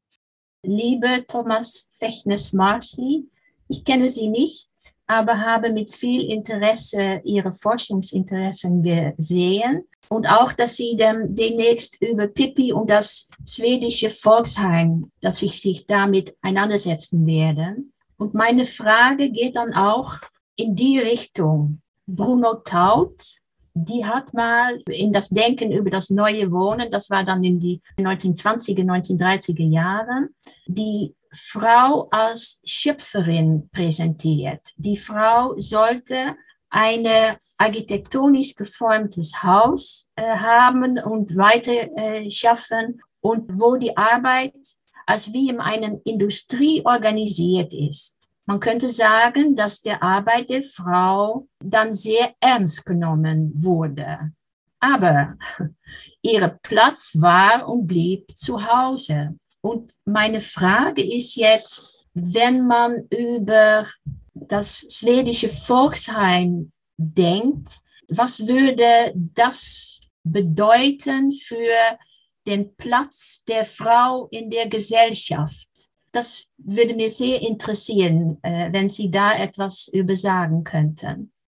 Ja, gute Frage. Äh, kurz gesagt, aus meiner Sicht ist das ambivalent, wenn ich da bei Bruno Taut ansetzen darf. Den eigentlich du in Berlin fast besser kennst als ich, denn ihr habt da noch viele schöne Siedlungen von ihm rumstehen, die Hufeisensiedlung und äh, Onkel Toms Hütte und anderes. Also Bruno Taut, der in den 20er Jahren, ganz bedeutender Architekt, in den 20er Jahren viel zu den berühmten Siedlungsbauten beigetragen hat. Ähm, Gibt es noch andere bedeutende Architekten? Einer heißt Ernst May, der hat das in Frankfurt gemacht. Und in Frankfurt ist beispielsweise auch etwas entstanden, nämlich die sogenannte Frankfurter Küche, entworfen von einer österreichischen Architektin Elisabeth Schütte-Lihotzky. Und das Interessante daran ist, dass diese Küche schon entworfen ist, sozusagen im Hinblick auf den Taylorismus und das Fließband und die Arbeitsschritte so zu verkleinern und so, dass es nicht umständlich war. Nicht so wie in alten Arbeiterhäusern, wo die Frau vom Herd zum Waschbecken einmal um den Esstisch rumlaufen musste und dann wieder. Also hier geht es um so eine Funktionalisierung auch des Heims, könnte man sagen, der Heimarbeit und äh, oder Industrialisierung, könnte man auch sagen. Es ist gar nicht mal, glaube ich, so sehr damit gemeint, und darüber können wir diskutieren, dass die Frau zu Hause bleibt. Es gab nämlich etwas in dieser Frankfurter Küche, was nicht funktioniert hat, die sogenannte Kochkiste. Und die war gemeint so, dass die Frau eben auch arbeiten sollte und die Kartoffeln aber schon mal morgens aufsetzte. Das erwies sich aber, dass das fast immer Kartoffelpüree war, was dann rauskam äh, in dieser Kochkiste. Aber das nur als äh, Randbemerkung dazu. Die Selma Lagerlöf, glaube ich, macht diese Trennung noch doch noch so, dass sie das so sieht, wenngleich ich ja sagen würde, im Unterschied zu ihrem Kollegen Knut Hamsen, sie hat ihren Hof, den sie dann bewirtschaftet hat, sie hat das ja hingekriegt, während der Manager Knut Hamsen äh, sein Gut überhaupt nicht hingekriegt hat. Ne? Also sie hat sowohl die Schriftstellerei wie auch einen großen Bauernhof oder ein, großen, ein großes Gut gemanagt, mhm, woran auch ihr Vater gescheitert ist. Ich will aber dann sicher ganz in einem Sinne, Stefanie, eine andere Schriftstellerin erwähnen, die gleichzeitig mit Selma Lagerlöf mit äh, frühen Romanen zum Interieur und zum Heim, wenn man so will, auftritt, nämlich Elin Wägner die mit Penskafte, äh, wie soll man das übersetzen, die Schreibfeder, die Füllfederhalter, aber das bezeichnet ja da eine Person, nämlich eine selbstständig arbeitende Journalistin, die eben a room of one's own braucht. Die braucht einen Arbeits- und Rückzugsraum, um arbeiten zu können. Und den richtet sie unter anderem zusammen mit einer Freundin und einem Architekten übrigens ein. Da spielt auch ein Architekt eine gewisse Rolle. Und das ist knapp 20 Jahre vor Virginia Woolf ne, wird, äh, erscheint dieser Roman über die Notwendigkeit auch als selbstständig arbeitende Frau, Autorin, Journalistin, einen eigenen Raum auch zu haben zur Verfügung. Und dann kam der erste Roman, der noch ein Kurzroman ist, Nordhülsligern. Und den finde ich auch eben sehr spannend, weil es um eine Art Zwangs-WG äh, oder Not-WG, müsste man eher sagen, von vier Frauen, die alle vom Land kommen, handelt es sich die in diesen neuen Angestelltenberufen der Kontoristin, der Schreib- und Tippsenhilfen äh, in den Anwaltskontoren und so landen und sich aber eben in dieser Pension, in der sie unterkommen und wo sie zu vier zusammenleben, austauschen und das Ganze hat so Züge einer kleinen, nicht nur WG, sondern Mini-Utopie der Frauen für eine gewisse Zeit lang und scheitert dann, als die tatsächlich politisch werden und streiken wollen. Und äh, das geht dann schief. Und dann zerstreuen sie sich in alle Winde. Und es geht dann, glaube ich, aus mit einem Brief, dass eine dieser Frauen zurückgegangen ist aufs Land, dann an eine andere Frau schreibt und darin nochmal so alles Mögliche zusammenfasst. Äh, das ist auch in der gleichen Zeit übrigens ungefähr, in der auch Nils Holgersson erscheint aber auch der berühmte große Sinnwaldstreiken, äh, also der großen Arbeitskämpfe in Schweden etwa der ersten nach 1900. Und äh, was spannend ist an Nothulsligern, ist äh, natürlich, dass es auch wieder um Wohnverhältnisse geht. Und äh, in dem Fall kollektiv. Und bei Penskaftet dann um das Zimmer für sich allein und äh, die schreibende Frau. Ich frage dich, dich da mal zurück. Also nach meinem Dafürhalten formuliert Elin Wägner Dinge, die in Deutschland dann erst in den 20er Jahren teilweise kommen. Also es ist immer so schwierig zu sagen, nimmt das vorweg, aber greift das auf. Also die selbstständige, intellektuelle, schreibende äh, Frau. Ich, ich würde dazu stimmen. Also das ist äh, so eine der ersten neuen Frauen, die in der Literatur auftaucht. Äh, und ähm, ich finde das an der Stelle sehr spannend. Also Schweden ist ja nicht in der Zeit noch nicht unbedingt äh, so Vorreiter von Frauenemanzipation, was jetzt die politische Landschaft Wahlrecht und äh, solche Dinge anbelangt. Also wir haben immer so ein Bild von Skandinavien, dass also immer schon irgendwie emanzipierter waren als wir in Deutschland oder im Rest Europas. Äh, das stimmt nicht, das kommt später und dieses Bild entsteht eigentlich auch später. Aber was Literatur angeht und solche literarischen Schilderungen oder Suchen nach einer, nach einem neuen Frauenbild, neuen Entfaltungsmöglichkeiten für Frauen und so, das taucht natürlich in den skandinavischen Literaturen schon auch früh auf. Und Elin Wegner ist ein, ja, äh, zurzeit äh, leider zu Unrecht ein bisschen vergessene Autorin an der Stelle. Also und ich finde diesen Bogen, den du schlägst von Selma Lagerlöf zu Elin Wegner auch sehr interessant. Der hat ja auch noch Weiterungen, denn äh, Elin Wegner wurde dann die erste Biografin von Selma Lagerlöf. Und bei ihr, aber da können wir vielleicht nachher noch drauf kommen, gibt es, finde ich, so einen konsequenten Weg, den ich interessant finde, vom Frauenrecht über Fragen nach Patriarchat, also Frauenrecht auch als Wahlrecht, Erkämpfung des Wahlrechts, das ja in Schweden, glaube ich, als letztem Land. Und äh, über den Pazifismus dann, in den 20er Jahren hat sie das Rheinland besucht zum Beispiel, hin zu einer Art frühen Ökologin, könnte man sagen. Also ein Text, den sie geschrieben hat, eine Art Manifest 1940 Frieden mit Jurden, Frieden mit der Erde und dann auch in Weckerklocker das letzte Kapitel, aber dazu vielleicht gleich noch was. Also da ist sie bei vielen Sachen, finde ich, sehr früh dran schon wieder und das vielleicht auch noch am Rande. Ich habe gehört, dass eventuell auf Deutsch Notelsligern übersetzt kommen soll. Und ich finde ja auch, dass dieser Roman ja, das klingt so despektierlich, so flott geschrieben, könnte jetzt Tucholsky gesagt haben. Der, der ist sehr dialogreich und es ist ein, ist ein, ich finde, das kann man wirklich gut lesen. Also das ist irgendwie nicht so angestaubt wie vieles anderes, was, was man heute noch lesen muss. Völlig einverstanden. Und es gibt ja auch einen ganz äh, gleichzeitig einen ganz wundervollen äh, Stummfilm zu Notölsligern. Den haben wir vor vielen Jahren hier in Berlin mal gezeigt mit einem sehr spannenden Vortrag von Antje Wischmann auch zu Buch und Film. Also da ist viel wieder zu entdecken. Äh, ich will noch mal zurückkommen äh, auf deinen Punkt. Äh, also ich würde später noch mal auf diesen Text aus Weckerglockern gerne zurückkommen, aber noch mal an die Stelle gehen. Dein Argument war ja, dass diese Romane von Elin Wägner ebenso wie die Texte von Selma Lagerlöf oder einige Texte von Selma Lagerlöf wirklich literarisch gestalten, diesen Übergang von agrarischem zu ähm, der urban industrialisierten Gesellschaft. Und äh, auf den Punkt würde ich gerne nochmal zurückkommen, ob du das an den Texten auch nochmal zeigen kannst. Ja, für mich ist die Frage, ob sich bei Elin Wegner in den frühen Romanen tatsächlich schon eine solche Funktionalisierung der Gesellschaft als durchgehender Zug lesen lässt, da wäre ich eher skeptisch. Aber ich denke, dass viele solcher Elemente auftauchen, eben die neue Angestelltenkaste, das weibliche Prekariat, das in den Kontoren ungeschützt durch Gewerkschaften äh, jederzeit entlassen werden kann, aber auf dem Land eben auch keine Zukunft hat, wo eben nur die Alternative wäre die Auswanderung nach Amerika, was ja eine wichtige Rolle gespielt hat. Und das war auch schon eben für den Prägenden des Volksheimbegriffs Rudolf Tierlehen, war das eine zentrale Frage. Wie verhindert man, dass so viele Schweden abwandern? Und er hat das über eine Art Nationalkonservativismus äh, versucht aufzufangen. Und das wird eine zentrale Frage auch mit dem Geburtenrückgang in den 1930er Jahren mit den Sozialingenieuren, dem Social Engineering, der Sozialplanung, der Gesellschaftsplanung durch Leute wie insbesondere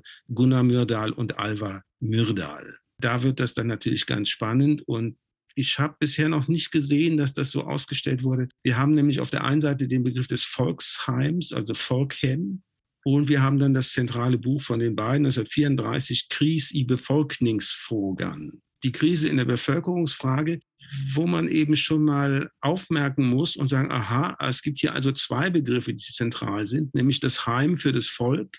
Und dann die zentrale Frage ist aber nicht die nach dem Volk, wie vielleicht in Deutschland oder in den äh, totalitären, faschistischen sonstigen, sondern die Frage nach der Bevölkerung. Und die Bevölkerung ist dann die Kategorie in der das Kalkül wieder ins Spiel kommt. Also Bevölkerung ist sozusagen der Reißbrettbegriff für die Planer und Volk ist gewissermaßen der Begriff für die Politiker mit nationalen Perspektiven und Gemeinschaftsgefühl, Wärmestube und so weiter. Das wären die beiden Dinge, die ich da als Extreme sehen würde, auch in dieser Perspektive des Zusammenlebens. Ich kann gerne auch ein, ein literarisches Beispiel dafür geben. Es gibt einen auch sehr interessanten Romancier, Siegfried Sieverts, etwas älter als Elin Wägner. Und äh, sie hatten, soweit ich weiß, auch ein Verhältnis in den 20er Jahren ungefähr zu der Zeit, als der Roman entstand, zu dem ich gerne was sagen möchte, Destura Varuhuset, das große Warenhaus, ist auch auf Deutsch übersetzt. Ich glaube 26 erschienen und 27 auf Deutsch so ungefähr. Wir sind hier wieder exakt in der Zeit, als auch Bruno Taut über das Heim geschrieben hat. Und hier kommt nun aber ein Roman, der von ganz anderer Natur ist, ist, ich würde sagen, es ist gehobene Unterhaltungsliteratur oder noch mehr, aber sicher nicht das, was Thomas Mann ist mit dem Zauberberg von der literarischen Qualität. Aber trotzdem sehr interessant, weil er den Kosmos des modernen Warenhauses benutzt, um eine veränderte Gesellschaft vorzuführen. Und er tut das unter anderem, indem er in der Chefetage anfängt und einmal durcherzählt bis runter in den Keller, durch die verschiedenen Etagen, je nach Wichtigkeit. Also im Grunde genommen ein funktional aufgebauter Roman nach den Funktionen der Personen im Haus. Und daran zeigt sich in gewisser Weise schon, wie hier, diesmal nicht mit dem Sanatorium, sondern mit dem modernen Kaufhaus, der modernen kapitalistischen Warengesellschaft, hier ein neues Gesellschaftsbild entwickelt. Das hat allerdings noch Weiterung, weil hier eine, eine Spezialkonstruktion drin ist. Dieses Kaufhaus, das Siegfried Sieverts entwirft und das ein reales Vorbild hatte, nämlich äh, das Kaufhaus der Nordischen Kompanie, Nordiska Kompaniet, im Zentrum von Stockholm, das heute noch existiert, NK. Dieses Kaufhaus wurde mitten im Krieg eröffnet, 1915, 16, glaube ich, und äh, hatte damals wohl auch einen jüdischen und einen schwedischen Eigentümer. Und das ist hier auch die Konstruktion. Die sind aber sehr gegensätzlich, diese beiden Typen. Der eine heißt Jeremias Goldmann, äh, Nomen est Omen, und ist ein vor Pogromen geflohener Jude aus den östlichen Ländern. Und er hatte eben nur so einen äh, Hausiererkasten bei sich, den er aber das wird negativ bemerkt, bei dieser Flucht als einziger mit aufs Boot nehmen konnte, während alle anderen ihr Hab verloren haben, ist der Jude Goldmann der einzige, der die Grundlage seines späteren Reichtums zu retten geschafft hat nach Schweden. zog dann erst übers Land und äh, gründet dann seinen eigenen kleinen Krämerladen in Stockholm. Und die merkwürdige Konstruktion dieses Buches bei Sieverts ist nun anders als das reale Kaufhaus, dass das Kaufhaus dieses Juden Jeremias Goldmann um diese Krämerbude herumgebaut ist. Die ist sozusagen die Höhle in diesem modernen Kaufhaus. Und dieser Gegensatz, hier haben wir wieder diesen Waldhütte und Kristallpalast, aber etwas anders figuriert, der findet sich hier wieder. Das ist sein Rückzugsraum, sein Fluchtort, in dem kafkaischen Sinne sein Bau. Äh, in denen sich sozusagen das Tier Goldmann zurückzieht. Das wird auch mal so ähnlich beschrieben, weil äh, auch diese Ängste vor den Pogromen, das ist sozusagen sein Trauma, das wird er nicht los. Also es geht hier durchaus auch um ein Trauma. Und nun passiert in diesem Roman etwas, dem gegenüber steht der junge Asklöw, heißt er, glaube ich. Ich meine, dass das der Name dieses jungen, schönen, schlanken Juniorchefs des Kaufhauses ist, der ein Freund der modernen Technologien ist, der Rohrpost hat und äh, Telefon und in einem modernen Büro ganz oben sitzt, während der Jude Goldmann irgendwo unten, so nicht ganz im Keller, aber irgendwo so versteckt in seiner alten Nummer 9 sitzt. Und dieser Gegensatz wird eigentlich äh, relativ stark gemacht, aber nicht als Feindschaft. Aber der Jude Goldmann wird am Ende sozusagen aus, kommt aus dem Spiel raus und vererbt sein Vermögen sozusagen dem modernen Schweden. Äh, das ist eine ganz äh, merkwürdige Geschichte, die ich mich kaum zu deuten traue, ob hier so eine Art kalte Enteignung des Juden Gottmann stattfindet mitten in den 20er Jahren, also nicht lange nach der Gründung des Rassenbiologischen Institutes in Uppsala beispielsweise und, und auch anderen Haltungen, die damals äh, offensichtlich noch leichter gingen. Die Konstruktion, um das kurz zu sagen, weil es ein bisschen kompliziert ist, hat er wahrscheinlich geklaut bei Aimé Zola. Es gibt einen berühmten Kaufhausroman aus den 1880er Jahren von Aimé Zola, das Paradies der Damen, auf Deutsch, auf Französisch Au Bonheur des Dames.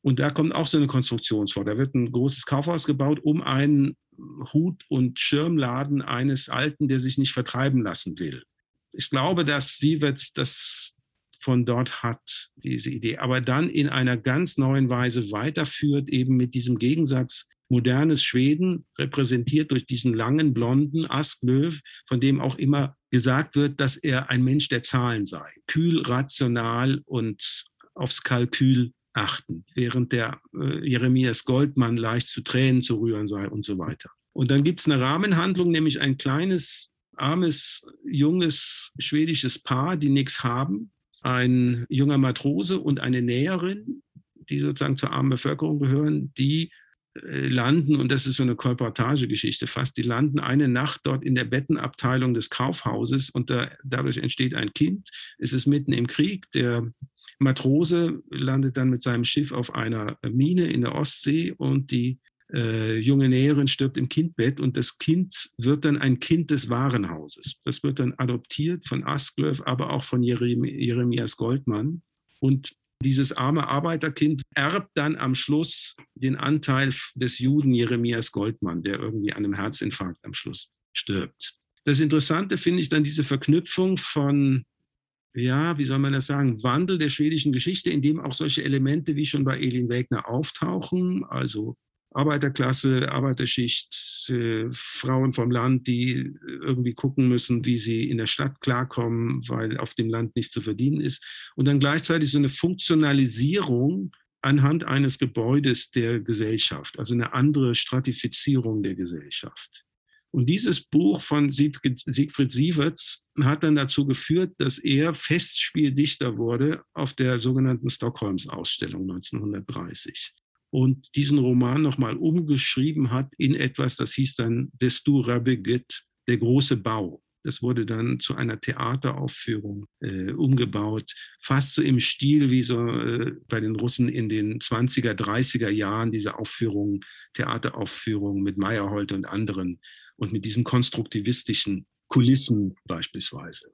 Sehr spannend, so eine Remedialisierung auch äh, eines Romans, der dann also als Theateraufführung bei einer Ausstellung, also das ist ja quasi potenziert, also das Performative hier potenziert oder die Bühne auf der Bühne auf der Bühne nahezu. Ähm, weil wir so langsam uns äh, mit der Zeit auch dem Ende nähern. Ich bin gerade noch äh, an einer Stelle, wo ich mich frage, was hat das Ganze mit Pippi Langstrumpf zu tun, die wir hier als Text mit beigegeben haben und ähm, ein Text äh, aus der richtigen Zeit quasi, auch von einer weiblichen Autorin. Aber die Verbindung ist mir tatsächlich noch nicht klar geworden, warum wir uns hier auch mit Pippi beschäftigen sollten. In gewisser Weise ist Pippi Langstrumpf das erste Buch für mich der Endpunkt dieser ganzen Entwicklung. Ähm, und ich muss dazu aber was vorwegschicken. Ich muss die Verbindung schaffen von jetzt Siegfried Sieverts, der Stockholms-Ausstellung hin zu Pippi Langstrumpf.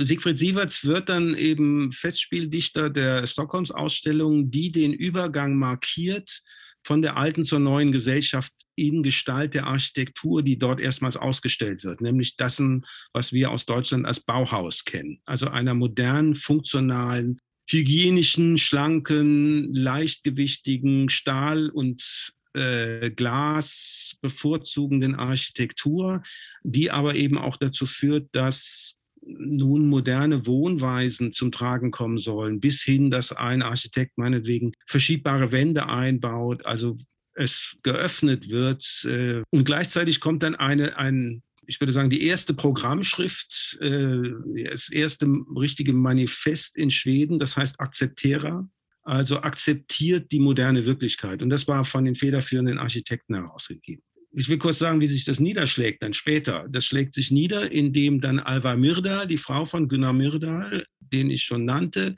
sagt, ich baue ein Haus. Und das würde ich auch so zuspitzen. Sie sagt dann nämlich nicht, nicht, ich richte ein Haus ein.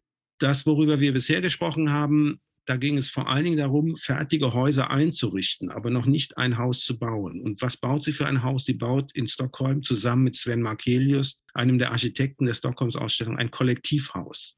Und dieses Kollektivhaus ist sozusagen für den neuen Menschen geplant. Hier könnte man weitere Literatur noch äh, anbringen. Also ein wichtiger Schriftsteller ist hier Ivalu Johansson, der aus der Stadtare, aus der Landarbeiterbewegung kommt und einiges über die Stockholms-Ausstellung geschrieben hat, aber auch einen Roman geschrieben hat, Kungsgatan, die, die Königstraße eigentlich, also eine zentrale Straße in Stockholm, wo auch die ersten beiden Hochhäuser Skandinaviens entstehen und die Hauptperson ist am Bau dieser beiden Hochhäuser auch beteiligt. Das ist Mitte der 30er Jahre. Diese Hochhäuser entstehen früher, aber die, der, der Roman kommt, glaube ich, 1935 von Ivalu Johansson, Kungsgatan.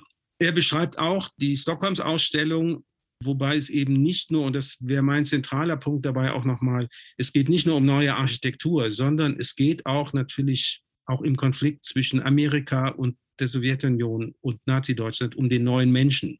Die Idee vom neuen Menschen Ende der 20er Jahre und Anfang der 30er Jahre, also das wäre jetzt äh, ein Thema für einen eigenen Podcast, ähm, was sich hier allein in den zehn Jahren vielleicht zwischen Mitte der 20er Jahre und Mitte der 30er Jahre abspielt. Vielleicht kann ich hier ganz kurz einhaken, weil ich nochmal einen Rückbezug machen wollte, auch nochmal auf den Podcast, den wir mit Sophie Wennerscheid hatten, wo wir über Karin Boyes Kalokain gesprochen haben, wo sich genau äh, diese Frage nach dem neuen Menschen und diesem äh, durchkalkulierten, nur auf seine Funktion beschränkten Menschen ja nochmal in einer Dystopie dann manifestiert. Und das nur ganz kurz als Erinnerung, aber das, glaube ich, ist ein wichtiger Text. Ähm, wer sich dafür interessiert, kann zurückspringen zu Sophie Wennerscheid. Aber das äh, fand ich gerade einen sehr, sehr spannenden Bezug. Also diese Alva Mördal, die jetzt äh, so funktionalistisch ein Kollektivhaus baut und in solchen sehr düster gewendeten Kollektivhäusern wohnen eben auch die reduzierten Familien in diesem Roman Kalukain. Kalokain ist in dem Zusammenhang ein wichtiges Buch. Ich habe da insgesamt vier für diesen Abschluss äh, bisher meines Projektes. Und die sind alle, beziehen sich auf das Jahr 1940, 41. Es ist Elin Wägners Weckerklocker. Es ist insofern Pipi Langstrumpf, weil Astrid Lindgren ihre Tochter Karin, die krank ist, im Herbst 1941 zum ersten Mal die Pipi-Geschichten erzählt. Es ist das Jahr, in dem Karin Boye Selbstmord begeht. Kalokain ist ein Jahr früher erschienen. Und es ist ein vierter, eher unbekannter Roman eines allerdings bekannten schwedischen Schriftstellers, Eivind Jonsson. Der hat die sogenannte Krilon-Trilogie geschrieben. Das ist ein bisschen tricky jetzt hier, diese Verbindung. Ähm, aber das sage ich nur insofern, weil meine Lektüren häufig von einem Detail ausgehen. Und das Detail im Falle von Pippi Langstrumpf ist die Frage, warum steht in Pippi Langstrumpfs Villa äh, Villiküller im Wohnzimmer nur eine Kommode und sonst nichts. Das ist, war sozusagen meine Ausgangsirritation. Und ich, das mache ich gerne in all meinen Sachen, dass es irgendeine Irritation gibt, die ein Detail äh, aufgreift. Und ich denke, warum ist das so? Was will sie da? Warum wird das so explizit gemacht? Und dann versuche ich von da aus einen Faden zu spinnen. Und der bezieht sich genau, könnte man sagen, auf diese Entwicklung des Heims zu einem funktionalen Heim. Und da ist das Kollektivhaus von Alva Myrdal und Sven Markelius ein wichtiger Zwischenschritt weil sie unter anderem, und das wird breit diskutiert, ich glaube auch von Karin Beue, äh, die in den 30er Jahren auch Zeitschriftenredakteurin war, nämlich nach der unter kollektiven Gesichtspunkten Funktionslosigkeit dieses bürgerlichen Repräsentationsraums, in dem man Gäste empfängt. Also im Kollektivhaus soll es dann eben so sein, dass man sich in dort, wo auch das Restaurant ist, öffentlich eben trifft gemeinsam. Und deshalb auch, auch da ging es schon um Verdichtung, Wohnraumverdichtung, teilweise Wohnraum verkleinern kann. Das heißt, in gewisser Weise wird im Funktionalismus das bürgerliche Repräsentationszimmer funktionslos. Bei der Gelegenheit auch der Hinweis auf eine kleine Erzählung von, von Karin Beue äh, über ein Ehepaar. Er ist Lehrer, möchte aber nicht, dass seine Frau irgendwie arbeitet. Er, er sagt, nein, mein kleines englischen Vögelchen, ähnlich wie bei Ibsen im Puppenheim, soll die schön zu Hause bleiben und, und nichts machen. Und dann kommt er aber, gerät er in Arbeitskonflikte und stellt fest, dass er mit einer Kollegin weitaus besser kommunizieren kann mit, als mit seiner Frau. Und äh, dann merken sie, wie sie sich allmählich auseinandergelebt haben, weil sie eben eigentlich keine Gesprächsebene miteinander haben, weil sie nicht arbeitet und nur zu Hause sitzt und es wird auch geschildert, wie unzufrieden sie ist. Der Witz ist sozusagen im Titel. Dieses, diese Erzählung heißt Irrfunk schon. Auf Deutsch müsste man sagen, außer Betrieb.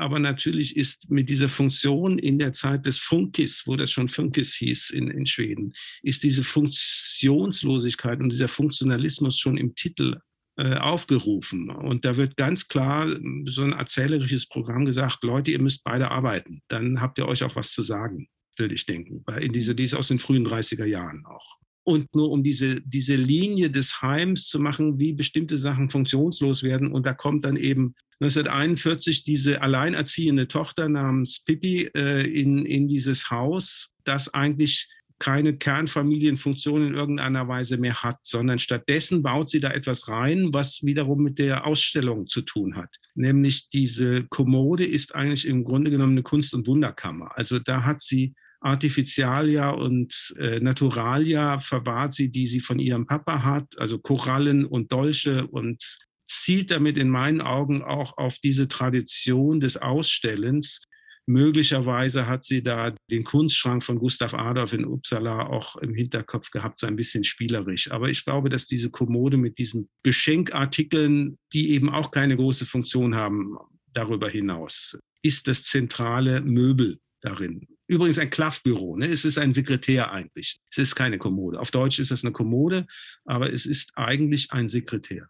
Ja, sehr spannend. Aber natürlich, diese Wunderkammern, die sind ja auch äh, quasi Zeugnisse, ja, einerseits von Reisen, andererseits natürlich von Kolonialisierungen in jeglicher Hinsicht. Also Kolonialisierung sowohl von Menschen, Weltgegenden, Natur und so weiter, was hier, ja, was ja in Bezug auf Pippi auch immer wieder jetzt diskutiert wird, weil wie geht man damit um, quasi mit diesem kolonialen Erbe in Bezug auf Pippi. Aber das nur als äh, so ein Seitenstrang, den man nochmal verfolgen könnte. Ich finde also die Lesart der Kommode oder des Sekretärs sehr, sehr spannend. Zum Schluss nochmal, du hattest noch den späteren Text von Elin Wegner Weckerkluckern und äh, dieses Kapitel Mollenvödelse. Kannst du dazu vielleicht noch ganz kurz sagen, also wie, wie das den Bogen schließt, den du für uns jetzt gezogen hast? Ja, Schweden ist ja neutral, Schweden ist nicht besetzt. Pippi Langstrumpf besiegt im Jahr 1941 den großen Adolf, den noch niemand besiegt hat, im siebten Kapitel von Pippi Langstrumpf. Da kommt nämlich ein fremder Zirkus in die Stadt und es gibt die sogenannte Bereitschaftsliteratur. Äh, in Schweden. Also man rechnet mit einem Überfall Deutschlands. Und ich weiß gar nicht, ob das irgendjemand mal so gelesen hat, dieses Zirkuskapitel, aber ich lese das so politisch als eine kleine allegorische Sache. Wir wissen ja inzwischen aus den Kriegstagebüchern, dass Astrid Lindgren schon 1940 geschrieben hat, glaube ich, oder Ende 1939. Warum erschießt eigentlich keiner diesen Adolf Hitler? Und äh, in Pippi Langstrumpf taucht nun irgendwie diese Übermenschin auf. Äh, Superman ist nämlich 1940 auf Schwedisch erschienen als Stålmannen und da gibt es andere Bezüge noch zur Populärkultur, also auch auf Slapstick und, und anderes in Pippi Langstrumpf, die möglicherweise alle aus, aus Filmen und so weiter, die sie dort hat, aber eben auch das Besiegen des starken Adolfs. Und diese Bücher, die ich genannt habe, Weckerklocker von Elin Wegner, aber auch die Krilon-Trilogie und im Grunde auch Kalokain, kann man dazu rechnen zu der Auseinandersetzung mit dieser totalitären Drohung. Und Pippi Langstrumpf, den fremden Zirkus eben als kindgerechte oder sagen wir mal fast schon etwas flapsige, äh, sich selbst ermächtigende Deutung, dieser Adolf, der soll doch nur mal kommen. Und dann wird er schon sehen, was er davon hat.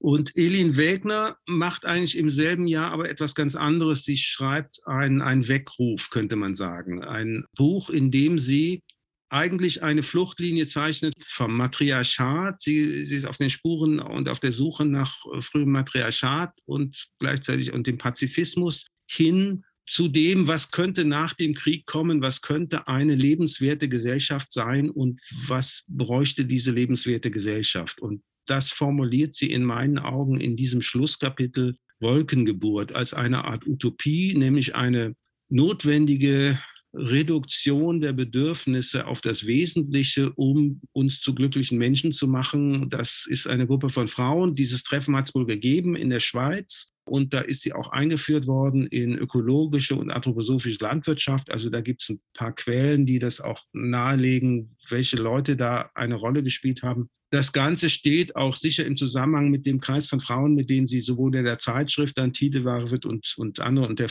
Vogelstar-Gruppe zusammengearbeitet hat. Und da wird so eine Art Katalog formuliert. Das fängt an damit, das finde ich auch ganz putzig, dass sie schreiben, die letzte Flasche Wein ist getrunken worden, jetzt wird Wasser getrunken. Und dann fangen sie an zu überlegen, ja, was sind eigentlich unsere Grundbedürfnisse? Was brauchen wir eigentlich? Ja, das erste Grundbedürfnis ist sauberes Wasser. Und dann geht es aber weiter über Ernährung bis hin auch wieder zu Arbeitsräumen, zu einem Haus, das so geräumig sein muss und das einen direkten Zugang zum Garten haben muss. Also auch hier wieder eigentlich Echos der Lebensreformbewegung. Und das fächert sie so auf und das finde ich ganz interessant, weil sie hier im Grunde genommen ein Programm des guten Lebens unter ökologischen Vorzeichen formuliert.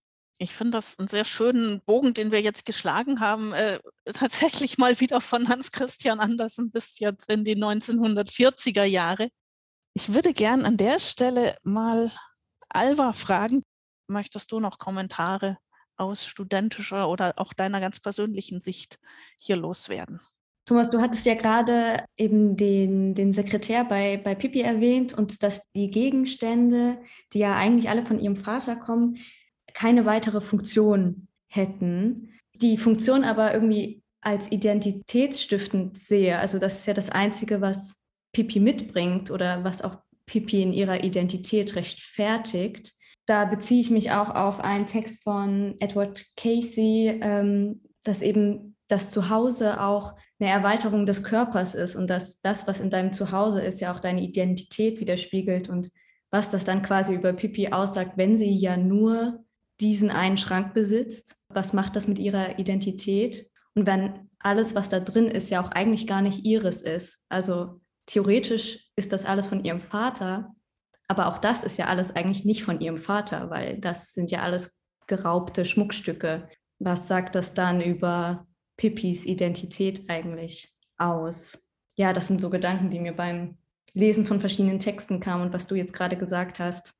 Ich kann hier nur assoziativ darauf antworten. Ein bisschen, ihr könnt das sehen, äh, die Leute, die das anhören, können das nicht sehen. Hinter mir an der Wand ist auch so ein kleines, ich würde sagen, Sammelsurium. Also ich habe da auch so eine kleine Kunst- und Wunderkammer aufgebaut, zumal mich das auch seit, seit vielen Jahren interessiert. Ich finde das faszinierend, auch deshalb, weil es eigentlich die vorwissenschaftliche Zusammenführung von, von Kunst und Wissenschaft ist, äh, bevor das dann nach der Aufklärung getrennt wurde. Also hier geht es auch um Wissensorganisation, könnte man sagen, und Ästhetik und andere Bereiche. Deshalb finde ich es ein ganz faszinierender Bereich. Äh, was die Identität angeht, verschiedene Sachen könnte ich jetzt sagen, ja, es ist ja so, dass wir offensichtlich wieder mehr Aufmerksamkeit den materiellen Dingen, der Materie, Vibrant Matter, was auch immer, den Objekten, äh, mit denen wir verbunden sind, widmen, die auch kommunikative Funktion haben, aber auch der Frage der Gabe. Hier an der Uni findet gerade eine, eine Vorlesung über Marcel Moos, berühmtes Buch zur Gabe statt. Mich interessieren Objekte sowieso schon lange, was das ergibt sich aber leicht eben aus, aus den Kunst, Design und Architekturinteressen, auch Haptik beispielsweise.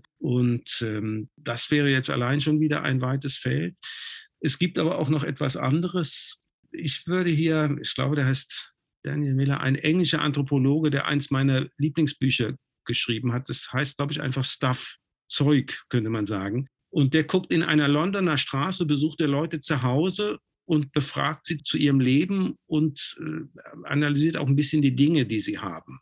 Und die ersten beiden sind gegenübergestellt und das eine ist eine Wohnung, die ist übervoll mit Plunder und Zeug und das ist ein älteres Ehepaar, das ganz viel soziale Kontakte hat und die Familie kommt immer und ist da. Und das zweite ist wohl ein ehemaliger Matrose und so, da ist nichts in dieser Wohnung, nicht mal ein Bild und gar nichts. Und er hat auch überhaupt keine sozialen Beziehungen und hat auch kaum eine Erinnerung an sein Leben man könnte hier fast sagen, jetzt könnten wir mit Harry Potter fast sagen, ja, irgendwie brauchen wir diese Dinge, um darin Teile unseres Lebens einzuschließen. Und dann, dann kriegen sie fast so einen Verzauberungseffekt, der mit Identität irgendwie zu tun hat. Für Pippi würde ich jetzt hier insofern, da müsste ich grübeln, weil ich finde, dass äh, Pippi Langstrumpf ja verschiedenen populärkulturellen Mustern folgt aus der Zeit. Filmen, das wäre einmal die eben Slapstick, dann Superman, das wären zwei Sachen. Das dritte wäre aber ein Western-Motiv, das gab es damals auch schon, nämlich der Fremde, der in die Stadt kommt, aber eigentlich gar kein Fremder ist. Und dann sozusagen die Sozialdiktatur aufmischt, das, äh, die dort herrscht in diesem Ort. Insofern kann man sich fragen, ob Pipi überhaupt eine Identität im klassischen Sinne hat oder nicht eben in dem Sinne auch fast jetzt dreht das natürlich durch oder, oder gerät in so eine, so eine Schleife, äh, selber eine Funktion eher ist, nämlich dass man sich tagsüber oder nachts als Kind mit Pippi identifiziert, dann abends aber wieder zu Tommy und Annika und in die Kernfamilie zurückkehren kann. Also es wird hier eine doppelte Identifikationsfigur angeboten, in meinen Augen. Man kann sich jederzeit wieder auf, auf die beiden braven Kinder zurückziehen und sie ist eigentlich, eigentlich, wie soll man sagen, eher eine Projektionsfläche. Aber das wäre jetzt meine rasch hingehauene These. Ich finde, die beiden Seiten lassen sich verbinden. Also Pippis Mutter im Himmel doch ab und zu erwähnt wird und natürlich der Vater, der ja schon immer eine Rolle spielt und die, die Gegenstände sind mit dem Vater verbunden. Da ist auf der einen Seite tatsächlich das Fremde, also der Vater ist ja nun ganz in der Fremde und daher kommt Pippi auch, aber eben doch auch mit irgendwie so einem Ansatz von Genealogie verbunden. Mhm. Also es ist kein gänzlich elternloses Kind, aber die Eltern haben eine andere Funktion. Also ich, ich finde, das lässt sich eigentlich gut zusammendenken. Deine Lesart und äh, das, was Alva vorschlägt, also so Reste dieser Identität da auch drin zu sehen. Also diese Identität des Fremden und des Reisenden auch ausmacht.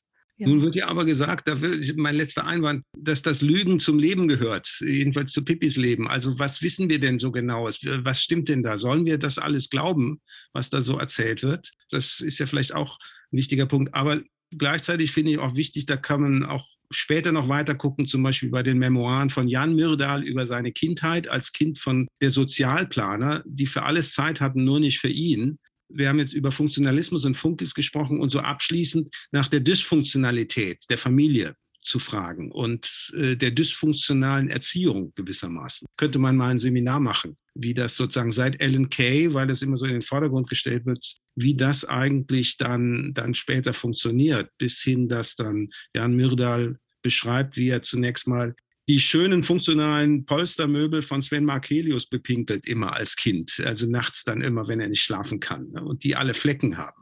Ich denke, dann könnte man es fast umdrehen. Also dann sind die Gegenstände in der Kommode im Sekretär vielleicht eher der Anlass, äh, diese Lügengeschichten zu erzählen und eine Genealogie zu erzählen als Lügengenealogie. Das kann gut sein. Ähm, es geht hier dem Ende zu, aber es wird mit dem Podcast weitergehen. Und äh, Thomas, wenn ich das richtig verstanden habe, hast du eine Frage für unseren nächsten Gast mitgebracht, den Patrick Lederrose. Und ich glaube, wir sind wieder in so einer Situation, dass ihr euch nicht persönlich kennt und deswegen euch erstmal nur über diesen Podcast verbindet, fragend und dann hoffentlich auch antwortend.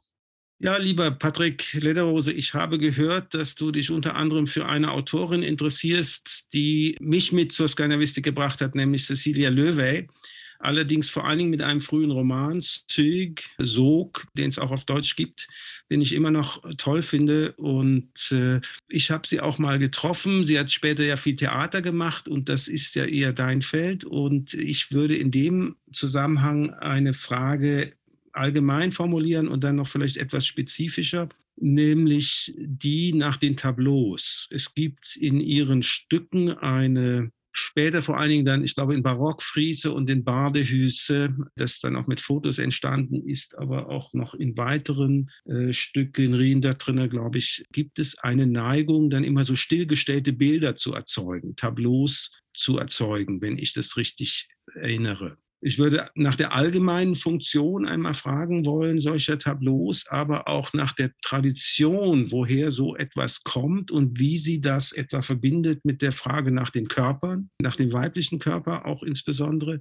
Aber nur hier etwas spezifischer anschließen würde, es gab nach meiner Kenntnis im 19. Jahrhundert in den Arbeitervereinen eine Tradition, solche Tableaus wichtiger historischer Ereignisse, nicht nur der Arbeiterbewegung, aber so vorzuführen in solchen Räumen, wo die sich getroffen haben, in diesen Arbeitervereinen. Da gab es dann oft eine Bühne und dann haben sie so ein historisches Tableau gestellt. Und da spielt natürlich eben auch das Körperliche eine Rolle. Die haben keine Theaterstücke aufgeführt, sondern insbesondere die Körper ausgestellt. Und das ist natürlich für Menschen, die körperlich arbeiten, auch nochmal eine extra Beziehung. Aber das wäre sozusagen die doppelte Frage allgemein nach dieser Stillstellung in Tableaus und dann spezifischer nach der Verbindung zu den Körpern, weiblichen Körpern, aber vielleicht generell.